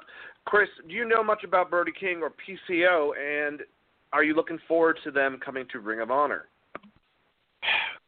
I I think it's a great signing for Ring of Honor, specifically PCO, the French Frankenstein, uh, Carl Ouellet. I think is is awesome signing. I think that uh, that's a really cool character, especially for the current lineup that's on Ring of Honor. Um, I think he'd be really really good there as a uh, veteran guy. They tend to like to bring in some veterans. They did it with Bully Ray, and, and I think having that kind of presence there is good to work some of these matches. Uh, I, I think it's a really good signing. Brody King, I I don't know a whole ton about. I've seen uh, one really great match he had with Christopher Daniels. I can't think of where it's from, but it was more recent. And then I remember, I guess it was an SBW. He uh, he had a couple of good matches with uh, Tyler Tyler Bateman and uh, Ruby Raz, and those would be the ones that I, I probably remember the most. Um, and then uh, I know he he's recently done some stuff with Flip Gordon, Flip Gordon and Marty Scurll that I've watched. But as far as like knowing his entire career, I know more about uh, PCO than than Brody King. But I, I think it's an interesting signing, and obviously the guy he's worked with a lot of really talented wrestlers and, and has a look, uh, a little bit Bruiser Brody-ish and a little bit uh, Aleister Blackish, so to speak, as far as where, what he's currently rocking, his current gimmick. So it'll be interesting to see what they do with him. Um, I, you know, Ring of Honor's got to reload on talent, so it's uh, it's one of those things. A lot of talents went over to New Japan or isn't there full time, and a lot of people have been called up to WWE, obviously. So it makes sense that they're reaching out and uh, finding some of these guys. So it's it's interesting and it's it's exciting, um, for sure. Yeah, Brody King, he looks like Braun Strowman and Aleister Black had a baby, basically, to me. But he's pretty scary looking, you know, tough looking guy. So him and PCO, man, I'm really happy about PCO. Uh, very similar story to how Glacier came back on the scene last year you know, I, I like hearing about some of these like guys that might not have the biggest success now being able to do some really cool stuff on a lot of independent and also you know bigger promotions like this with Ring of Honor. So good up on both of those guys. Let's talk about some uh, additions to NXT.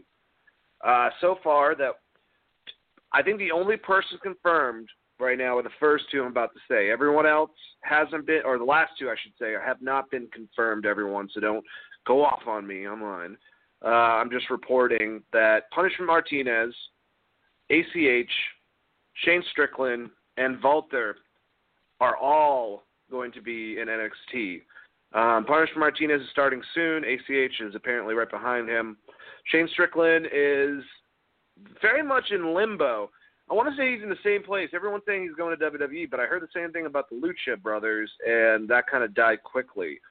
Um, they're still doing stuff in MLW right now. You, no, there's no. I think they finished MLW. They're still doing stuff in Impact right now, and um, you know, basically, I think I think uh, Dave Dave Meltzer was asked about it and said that they're kind of more up in the air now. So I don't know if that other promotion that we're going to be talking about later has anything to do with it. Probably not. Uh, Walter is very different. Uh, Walter was asked to join last year and turned down the contract mainly because he lives with his family in Germany. Um, so he has his own promotion over there. So what Triple H now has going on is that he has a future.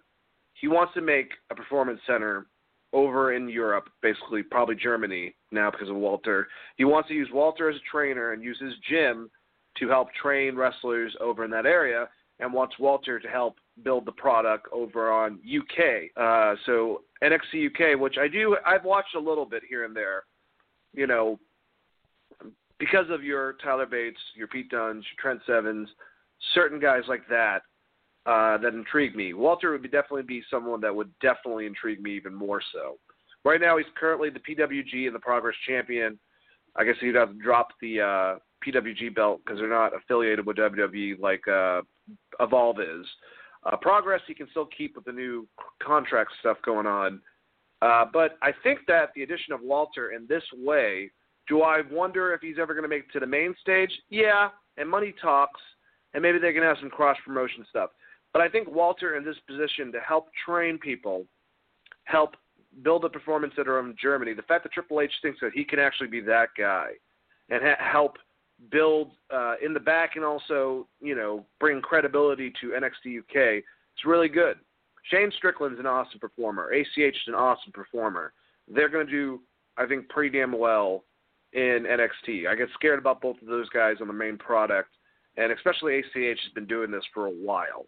Uh, I told I said last week one of the first wrestling clips before I was watching wrestling again was a little video with ACH and Kenny Omega before I knew Kenny Omega of them two wrestling and ACH putting on a vest, turning into Stone Cold Steve Austin, and doing the uh, end of the uh, the match. I think of the first match while Kenny turned into The Rock. Um, also, I like Punishment Martinez. Uh, basically, like Kind of looks like Roman Reigns and Baron Corbin had a baby, but you know, I think they can do stuff with him. He's he's intimidating. Uh, what do you think about these new signees to NXT, Chris? I, I like the idea of Walter doing his own performance center. Um, and I, I was kind of wondering how up in the air that was going to be with all of the recent contract changes they've been talking about with the uh, and you probably talked about that last week with the the way they're handling the UK contracts. I was wondering if people would be a little more hesitant or more likely to sign um, with them limiting those dates and a bunch of the things that they were talking about doing. Uh, but yeah, I think that's a cool idea. You know, if you're going to do a training facility in Germany, anyways, it's almost better to just buy into something that's already existing with a really talented performer like Walter. I think that's a, a really neat idea. Um, I don't ever see him being full time on the WWE roster. I could see him doing some one offs on NXT or even having a little run on NXT, but I, I don't see him as a guy that would want to go necessarily to the main roster. It sounds more like he is very into what he is doing in Germany with his uh, his products and his gym and uh, just being with his family, and, and there's something to be said about that, man. Family means a lot. So uh, I have no problem with that whatsoever. I, I out of the other two signings, I don't know as much about ACH. I do like Punishment Martinez a lot. Uh, I have seen the clip that you're talking about, but uh, I think Punishment Mar- Punishment Martinez is a good uh, good get for NXT, and I think that he could kind of fill a little bit of a role once uh, you know Aleister Black is called up, and, and I would hope eventually your Tommaso Ciampa is called up as kind of a heel um, to fit into that that I guess the NXT heavyweight picture. Um, you got to think at some point they got to bring up some of these guys they have. I mean, the NXT roster right now is is more stacked than it's been in a really long time. So that thing is about ready to bust, and and they're obviously taking strides to reload it, which is good my worry is more right now, not the guys coming in, but the guys that are there and need to get up to the main roster. And then I'm looking at people like Nakamura, who's your U.S. title champ, like your, the U.S. title holder, and he's not even on SmackDown. So that's I guess that's a roundabout answer yes, I'm excited for these signings. I think the Walter thing is really interesting and a cool idea. I do like Punishment Martinez a lot, but I'm more worried about the current NXT talent and what they're doing with them and where they're going to move them, and whether that means them getting rid of some of these people that have been there for a while. Someone like a Chris Hero that I think is kind of just an NXT guy at this point. I don't know that he will ever get to the main roster. Uh, so it, it's interesting. Um, and I think WWE has done a good job of sourcing and reloading that talent pool and getting people like the Ricochets and the Aleister Blacks of the world uh, to become, you know, a part of what NXT is now. So it's it's uh, that roster is loaded. I just don't know what how you transition that into your main roster. Um, and they're definitely not getting paid like you would be on the top show either, and that's the other thing. So you got to do something with them, or they'll or they'll eventually want to go somewhere else. I would think. Yeah, I agree. And you know, Triple H keeps on talking about wanting wanting NXT to be its own brand eventually. I think he needs needs to like you know lay down some stuff and go about it with Vince because his whole globalization, whatever the hell, whatever term he made up, you know, that needs to be its own product. I feel to an extent, even if you have it a smaller market like it does, that's fine, but it doesn't need to be a stepping stone necessarily to get someone from the performance center to main. I think it should be its own body, and it should be up to the wrestlers of trying to figure out what they want to do. There's a lot of wrestlers right now that went up. I mean, even though I'm not the biggest fan, I'll I'll give example like a No Way Jose. Like why the hell did you even call him up if you're not going to even use him? You know, I'm sure that him and others are on main event. It just it's just very very weird. Now I will say, and this kind of pertains to our next topic, guys. This is a little bit of a spoiler for NXT. Um, I think actually this is the episode that might be coming on tonight. Uh, you know, if you don't want to listen, just head on couple minutes, probably about two minutes later, and we'll be done talking about it. But I feel like I know what they're going to be doing with Tommaso Ciampa and Johnny Gargano specifically. Remember, like I said, spoiler warning, because on on the uh, I think last maybe the one before that, on one of the last recordings of NXT, Aleister Black is dealing with Johnny Gargano. No, he's dealing with Tommaso Ciampa, and Johnny Gargano comes out and they attack Aleister Black together and do their uh, I forgot what the name of the tag team move is, and they also recorded them in a tag team together. So, a heel version of DIY is now established somewhat. Now, not saying that we can't have the two of them, you know, go against each other again, or if even this is some type of partnership. But when it's pertaining to specifically, I think the ones that me and Chris are kind of worried about the most, who are ripe to go to main, are Aleister Black, Velveteen Dream, the Undisputed Era. Uh, well, I, w- I would love to put like Pete Dunne in that situation, but I think they have stuff with him with UK. Ricochet could probably stay there for a little bit longer, and then both members of DIY, Tommaso Ciampa, um, and also uh, Johnny Gargano. This is me just spitting stuff out there. What I would do, keep DIY as a heel, even if you have them go off when they debut to help, and it would be SmackDown is where I'd fucking send them first and foremost. Send them to SmackDown as a heel tag team. Get them established to be main heels with the audience. Then you can kind of reverse it in a way where Johnny goes back to being good and try to help them go back out to becoming solo audience because we know the stigma is the fact that they are smaller. We don't want to see them obviously go to 205 Live. I love a lot of the guys at 205 Live, but I'm just saying. Aleister Black, I think you can send him to Raw and he would be okay. I'd, I'd be less worried with SmackDown. Um, I feel like Velveteen Dream is meant for Monday Night Raw. That could be me just being crazy, but I really feel like he's Vince proof. I don't know. Prove me wrong. Another thing about their size, I, feel like Undisputed Era should go all up as one unit, uh, kind of invading in some sort of way. Well, actually, what they did with NXT, coming that way, I think you can actually get get away with their size because they're a faction on Raw. But that's the way I would do it because all those guys have to move up pretty fucking soon. Uh, Lars Sullivan's obviously your new free agent. Going to be going on either way. I would prefer him on SmackDown because he's worked with smaller guys, and uh, it seems like he would probably fit in better as the big guy for those those dudes on SmackDown because there's a lot of giants on Raw right now. So I don't know where the fuck he'd fit in there.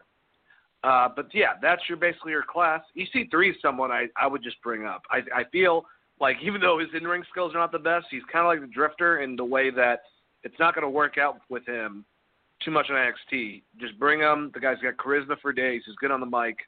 You know, you can have a viable babyface or heel with him on either product. I don't see his ceiling being that high though. Chris, everything I just said basically uh, pertain to you know those wrestlers getting called up, and also the fact that DIY is kind of working together now. How do you feel about that? I, I think DIY getting together as a tag team again gives them a launching platform to break up, and you get another good match between Gargano and Tommaso Ciampa. I think it's interesting. Um, I, you know, maybe you send them up as a tag team, and that does that would work. Uh, I, it's unfortunate that they're that people are still worried about you know Ciampa's size because I think that he has proven that he could he can kind of work with. I mean, I, at least on the independent scene, he can pretty much work with any person, and I think the kind of heel he plays would be. I think he could. I think that he could definitely be on your main roster as a singles competitor. Now, whether or not you know the old guard believes that or not, that's a different story. But sending them up as a tag team when the tag team division on Raw is so weak, uh, I would prefer that they go to to SmackDown. But then you have groups like Sanity over there, which to me was a really good tag team uh, that aren't doing anything really, really like realistically if you think about it. So you know, it's just weird. I wouldn't want to keep those two guys together as a tag team if I if I had to. Uh, if I didn't have division outside of the New Day and the Bar is a little bit of an afterthought most of the time, uh, at least you know from what I've watched the past six months. So, uh, and and of course the Usos. Uh, but yeah, like I, you know, SmackDown being the shorter show and with having as many titles as they have, if you put them on there, then do they get lost in the shuffle or do we end up with a bunch of, you know, eight way tag matches or some weird shit like that that they like to do sometimes when they have too many tag teams um, on SmackDown. I don't, I don't know. It's uh, I I would prefer to see Tommaso Ciampa go solo. I think he is the stronger of the two, especially when he's playing heel. Um, I think Johnny Gargano is obviously a great in-ring wrestler. He just like personality-wise doesn't really do anything for me outside of that tag team and outside of that feud. Um, as far as DIY, I agree with you 100%. I think they need to go together, and I think once they get there, they should really get some muscle in their group. Be it someone like a Samoa Joe or someone like a Kevin Owens who's worked with uh, Adam Cole like fleshing that out to have a bruiser, at least one big guy in that group, um, would go a long way with it.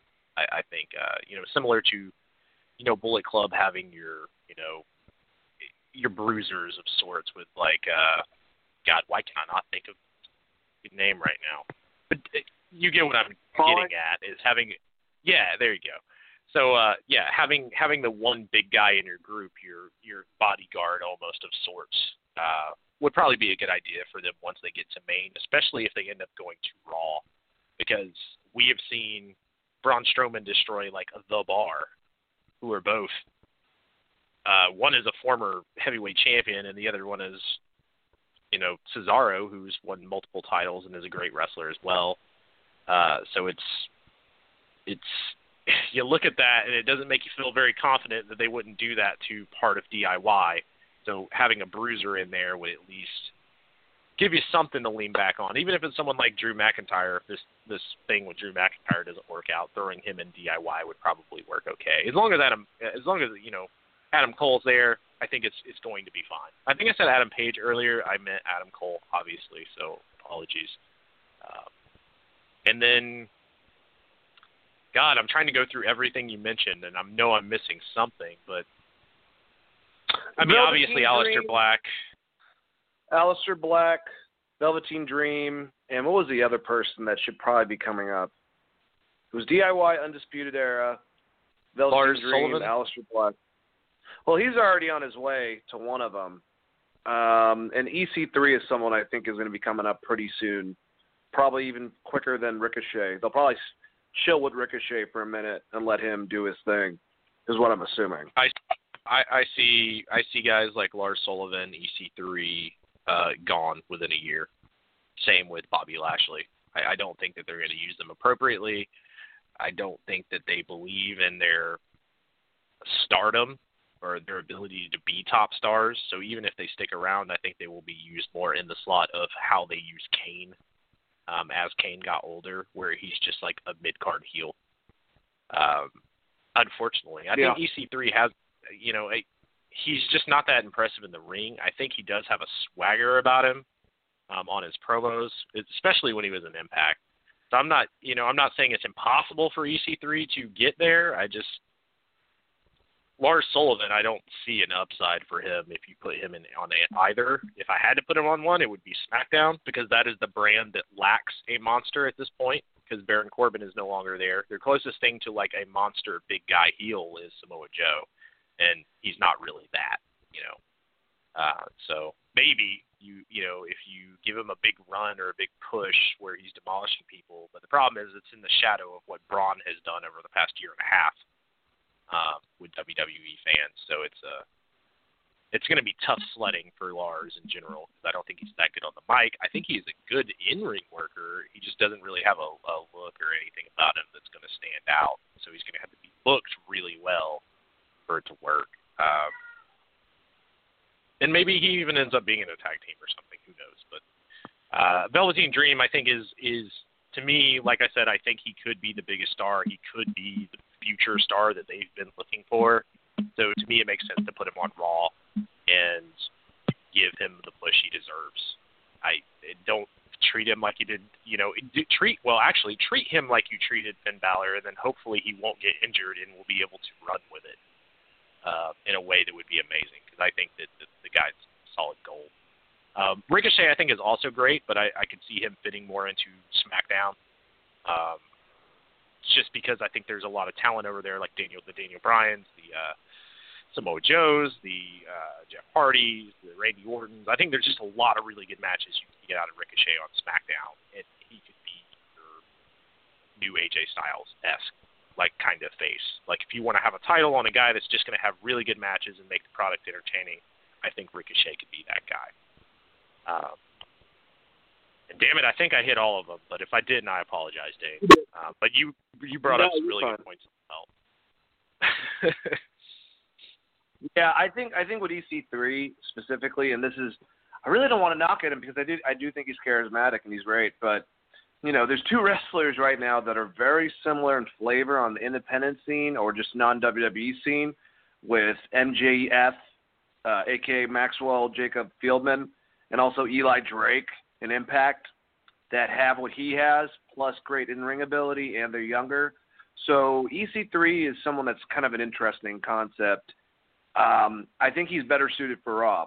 Vince likes muscle guys. He's usually not worried about in ring worth if you have that capability, and if you can talk on the on the mic, he'll worry about it later when it comes to that. Um, Ricochet is definitely SmackDown.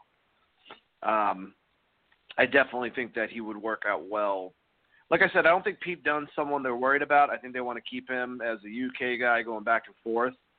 Uh, you know, I, I don't think he's going to main anytime soon. I think he deserves to. Don't get me wrong, but I don't even know if he wants to do that. You got to realize, even going back to Walter, or like an Okada or Naito coming out of New Japan, um, or out of Japan, I should say, their homes are pretty damn far away from here. So them leaving is a whole entire life change for one of those guys to come over here just full time. So I kind of get it. Um, actually, I completely get it. But yeah, that is your whole entire shebang for the NXT guys and the rumor. So, or not the rumor, the uh, the spoiler, if you will. I just think that specifically with DIY, I would rather them go solo, and we don't have to worry about the stupid bullshit because it's really petty and dumb, and we're over it. because Gargano and and Ciampa are great. Uh, I just think that if they go as a package together, they come out of NXT as a tag team together, both both heels, go on the main product, let the people that know about them really boo them, get some heat, get them in a tag team. Thing that sucks if you put them on Raw, I mean, it's not like they haven't had great matches with the Revival and Di and uh, and uh, AOP P, uh, but AOPP and the Revival are not doing too well. But on SmackDown, like you said, there's a lot of talent on there, and right now you have a current faction, Sanity, that's not even being used. Then again, the potential of having DIY go against the Usos, you know, going against the New Day. Who knows? Maybe the New Day will get drafted to Raw. I don't know really what they're going to do, especially with this whole entire Fox gaining SmackDown, wanting it more sports driven, where they're going to put certain acts, you know, to complement each other. Um, I really feel like if you put the New Day on Raw, maybe it will invigorate the tag team division because for some reason, and for good reason actually, Vince actually cares about the New Day. Uh, same thing with the bar, which can't be around for too much longer. I'm just saying I don't want to be. Cesaro, I, I know that Sheamus has talked multiple times that he's he's going to be making his last goes pretty soon, you know, based on his back. So get DIY out there. You get them as heels. Then you get Tommaso Ciampa to screw over Johnny again. You know, you bring that whole entire thing. Johnny becomes babyface. Put Tommaso Ciampa kind of like you did Austin Aries with with Killer Kross and Moose and Impact. Get two, get one at least big guy that's intimidating, like a Drew McIntyre, to back him up, um, and you know just have some great matches with the two of them, like you have on main product, and they can bounce off of that. I'm just trying. I'm not necessarily saying, and I know I'm talking more to the audience. I know Chris knows what I'm talking about. I'm not saying I, I, they, they need to go as a tag team. I'm just saying the rub of them as a tag team on main would help them build credibility and probably have them get over better with not the crowd so much, but what Vince's perception on them. Either way, did you have any last statements to say before I moved on, Chris? No, I, I mean I think you made a lot of really good points about DIY and and thinking about Fox wanting something more sports driven, a team like them coming over with a team like you know the New Day moving out would make a lot of sense. Um, and then you know pulling Sanity into the fold, who are who are more serious. Maybe you just kind of weed out some of the some of that stuff on SmackDown, and you just get really good matches. I think I think you know they are a good fit there. So uh, outside of that, I think I got everything off my chest that I wanted to talk about as far as where I would move those cats. All right, sounds good. Let's get these uh, last three topics knocked out. Uh, WWE moves NXT Takeover New York WrestleMania weekend from Saturday night the same night as Supercard from Ring of Honor New Japan at Madison Square Garden to Friday night and puts the uh, Hall of Fame on Saturday night. So the question from a lot of fans of either WWE, professional wrestling, non WWE, if you will, did WWE blink? And I want to say that I think yes, technically they did but I think it's more in worrying about splitting ticket sales between the two events going on at the same time than say people watching the pay per view one over the other. Uh, because they know us wrestling fans that are not going to New York are gonna fi- are gonna watch these even if they're not live. So this way you don't have to worry about the cost of tickets getting smashed by one or the other. I know that weekend I'm looking more forward to Friday and Saturday night now than than Sunday night with WrestleMania. I'm sure they're going to build some great stuff, but Friday will you're, you're telling me we'll have NXT, and we'll have Lucha Underground versus uh, Impact Two. I'm pretty sure they're doing. I'm almost positive. I could be wrong about that. Either way, Impact has their their stuff on Friday night. Pretty sure Evolve has their Saturday during the daytime. And Saturday night, the Supercard Ring of Honor versus New Japan. Sunday night WrestleMania weekend. Pretty good weekend regardless. Chris, do you think WWE was intimidated by New Japan and Ring of Honor? Not really. I mean, I, I think NXT would still sell out, right? I think that's the bigger draw, and and most of the fans that are coming in are coming in to see WrestleMania. So I, you know, it, I think it's more of like you said. What is the point? I I don't even think it's going to be splitting. I wouldn't. I don't even want to say that it would be even splitting ticket prices more so than WWE wants people to watch their stuff. So not having it the same night as you know a, a stream. I'm assuming that thing is going to be streaming live because Ring of Honor streams it. You know streams that every year. So not having NXT stream at the same time is probably the the real uh, focus there uh, to not lose those views. But uh, as far as like ticket sales and stuff, you know NXT is going to sell out whether you have I mean, they always have that many events in town. There's other stuff going on on Saturday in previous years as well. Obviously, not as big as this, but I, you know, I think it's more of uh, your views for the WWE network and how many people are going to be watching NXT. And it could also be that they want to beef up that Friday, which is generally speaking is just the Hall of Fame. Um, so this gives them back-to-back content on Friday and then I guess, you know, I would be curious if they split something out separately on Saturday with as long as these damn WrestleManias are going and maybe they're testing the waters on that, splitting some of these matches out as far as pre-shows go, as far maybe taping those or something. I don't know, but uh, it's I, I doubt that'll happen this year. But if this proves to work in the future, it could be something they could do where they could do a three-day event with wrestling and have basically a two day WrestleMania as opposed to a one day WrestleMania and trying to squeeze everything into one 10 hour show.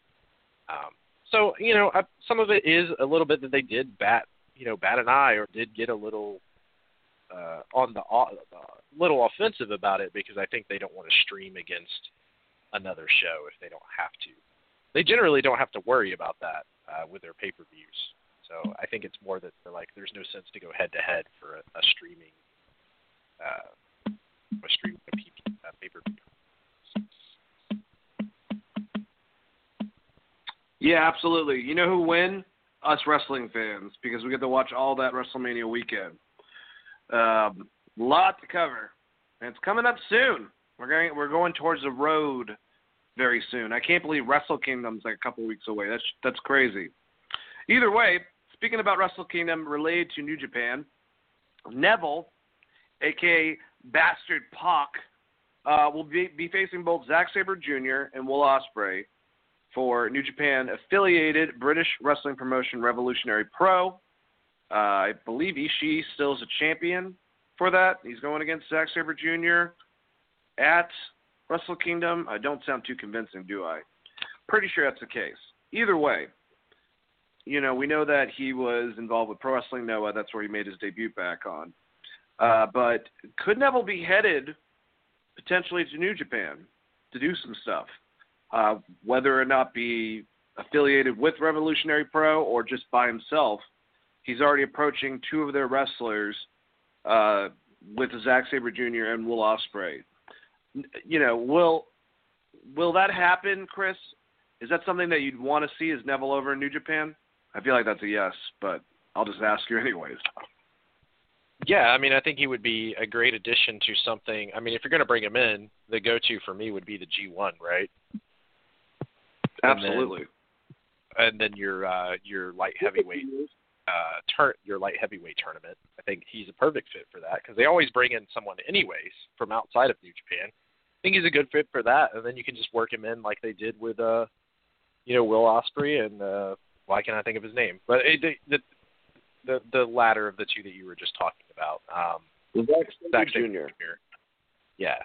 Uh, so yeah, I mean, I think he's a good fit. He's a great damn wrestler. I loved what he was doing as a cruiserweight. I think that you know, it, it's sad that, that WWE uh, let him go, or he chose to be let go because of some of the decisions booking and stuff. Because I, I thought that he was a really good fit when he was doing the King Neville stuff.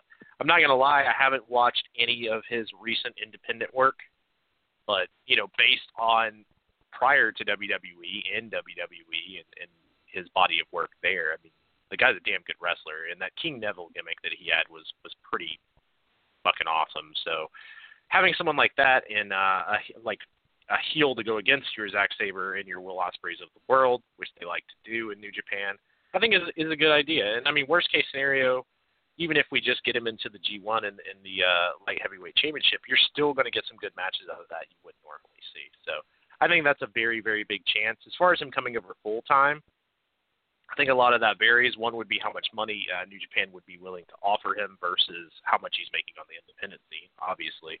And also, is a lot of the guys he probably would want to wrestle, are they going to be there? Which I think is one of your coming up news topics with the uh, all of the IPs related mm-hmm. to All Elite Wrestling and and how many of those guys are actually going to be there when when that time comes around.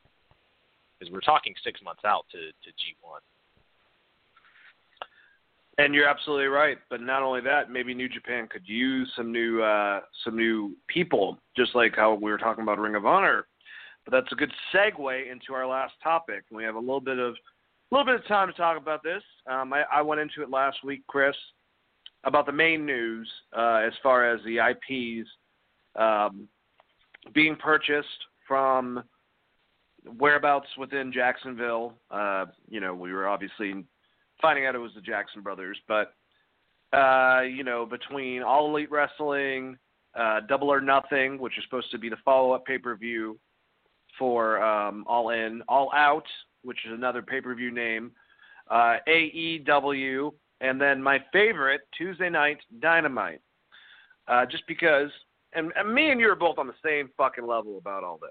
This is never, ever, ever going to be a. Uh, this is an alternative this could be bigger, I think, than the perception that New Japan's even built here in the U.S. Ring of Honor, Impact, it could, especially if they have some type of established relationship with certain organizations. Because we know that Cody still wants to be participating in New Japan. He said that very recently. Ring of Honor, I think that's more of a shade of probably not. But Impact with Don Callis, New Japan, there still could be that possibility. We know that SmackDown is moving to Friday night, so there is an opening for Tuesday night. The problem with all of this has been, and this has been stated by Dave Meltzer, Bryan Alvarez, a lot of the people, a lot of pugnates, including myself, JR included, who was, you know, him and Chris Jericho are both definitely a part of this whole entire thing, which ended up just being BS. Um, and who knows? Maybe maybe JR will maybe they'll make JR and Tony Schiavone the announce team. Wouldn't that be fucking incredible? Um, maybe that will have something to do with it. Maybe Chris Jericho, who's right now in talks with Impact, maybe he'll have some type of presence wrestling wise on this product. I, I, I don't doubt that. Um, but Matt and Nick Jackson, you know, have a place for now Tuesday to put their show. They just need to get a TV deal. Without a TV deal, none of this will end up working out. Khan family's in charge of this. The son of the father owners of Jacksonville Jaguars. Um, huge analytic guy when it comes to MLB and the NFL. Uh, also has been a huge. Uh, Dave Meltzer said that he's been a. I, I think that he's been a part of the Observer or subscribed to it for the last 20 years. So he's very, very much into pro, pro wrestling. That's good. They have a Ted Turner like person, if you will. They have some money. You look at Sinclair Broadcasting, though; they're a huge company, and look how big Ring of Honor's gotten. So it's where you can put it on television and how much money the person wants to pump into the product. So I don't know. Jackson Brothers admitted that the IPs were purchased. Uh, they said they have talked to television companies. They have talked to investors. They never really talked too deeply into the Khan family. And then Cody this last weekend was at the Jacksonville Jaguar game in the owner's box with the Khan family.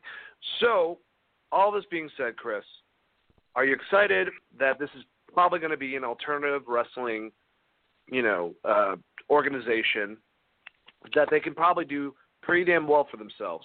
But do you even see them potentially making it to the level that TNA did in the late aughts? Or is this something that's just going to be on the same level for a niche crowd, but we're going to enjoy it if you're a wrestling fan, and they'll go from there. I mean, right off the bat, if they get Scroll, uh, Hangman Page, uh, Matt Nick Jackson, Kenny Omega, all locked in, and they can work out some contract deals that'll let people come over from you know Lucha Underground or MLW, maybe even uh, from Ring of Honor. If they can work that stuff out and build a roster, then yes. My worry is at this point, doing this, WWE has bought all of the talent. And the ones they haven't bought are in developmental territories that Triple H is currently building. So you got to go out and find that next guy and convince them to be part of this show. Um, I think they can definitely offer you an alternative product. The problem is, is right now all of the people that are in it or are rumored to be a part of this are all part of the same little clique. So you're not really going to be able to have them just fight each other every night. Uh, the roster goes a long way. I think you know that's that's the biggest thing is what talent you have. Um, if you can pull an ECW out of your ass and find you know the Chris Benoits and the Chris Jerichos and the uh, Psicosises and the Rey Mysterios that, that are kind of just out there hanging out during that time period like ECW did, and you can find that niche group and bring them into the fold, then yeah, you'll have an alternative product. And, and at that point, if you have someone like this owner, um, which this is where it gets a little different than Sinclair Broadcasting, it's a lot different when there's one solitary billionaire that's willing to go against another billionaire versus we're a publicly traded TV group, which is where Impact is at. But if you have a straight billionaire owning this, and he really wants to go for the gold and go after Vince for some reason, the biggest thing that goes there is the talent and obviously the TV. I could see them doing something where instead of having a traditional TV contract, you do something with Hulu um, and stream live because yep. Hulu has live streaming. Uh, there's a lot of different avenues out there, and we're probably talking about a year or two out just for the branding. I mean, if you think about, um, you know, XFL was announced in 2017. That thing is not going live until 2020. Like getting something that big done properly with a TV deal, the proper advertising, getting a roster lined up, getting uh, just your film crew, your lighting crew, all of that stuff takes time um, and money. So it's interesting. I do think they could do an alternative, and if there are, if they do want to go for the goal, you know, having someone, an owner of the Jacksonville Jaguars, probably a legitimate billionaire. I'd have to look up, you know, their income.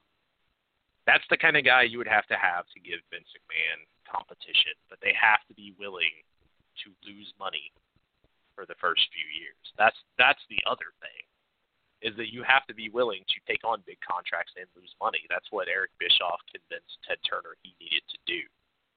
And it ended up burning them in the long run. So while you have the success story of yes, WCW was very successful, very profitable, you also have the downside of that where they were spending more money than they were making and shit crashed. so that's uh it's interesting. I, I'm I'm ready for to watch that unfold. And that's the bottom line, because Stone Cold said so. Absolutely. And uh, I think that we'll continue to find out more information as the weeks go. The announcement's going to be made. I think they've been saying on um, being the elite. I think it was in January once uh, Cody and the Bucks contract specifically. We still have no idea what's going on with Kenny. Um, so there's a lot of what ifs in the situation. The point is, though, wrestling is expanding and maybe as fans, maybe once in a while we should be a little more appreciative about all the wrestling we have at the end of our fingertips and uh, online, and the fact that we can go all the way in the past and watch a Lou Thesz match against Buddy Rogers, and then go over on the network and watch a match from from NXT UK, all in the same 20 minute. Well, actually, their matches were way longer than that, in the same hour. You know what I'm saying? So. I'm just happy that there's all this wrestling. I just wish Raw wouldn't suck so fucking uh, either way, great episode. Uh, really enjoy talking to you guys out there and talking to, of course, my co-host Chris. Chris, say goodbye to all the wonderful people.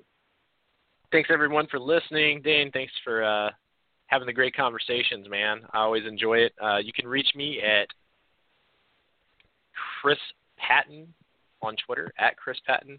So uh, be sure to give me a follow, and uh, everybody have a great night, man. Absolutely, guys. Remember, follow us over on Facebook and Twitter at Geek Vibes Nation. Check it out. Check out our website, gvnation.com, for everything with news and links to our Instagram, our Facebook, our Twitter, our iTunes, our Blog Talk account. And also, if you guys are a fan of purchasing tickets, uh, doesn't matter if it's wrestling events, sporting events, concerts, check out See If you guys use the promo code Geek Vibes, all in one word, you get twenty dollars off your first purchase when downloading the app. Check that out, guys. Have a wonderful evening, and of course, let the geek vibes be with you.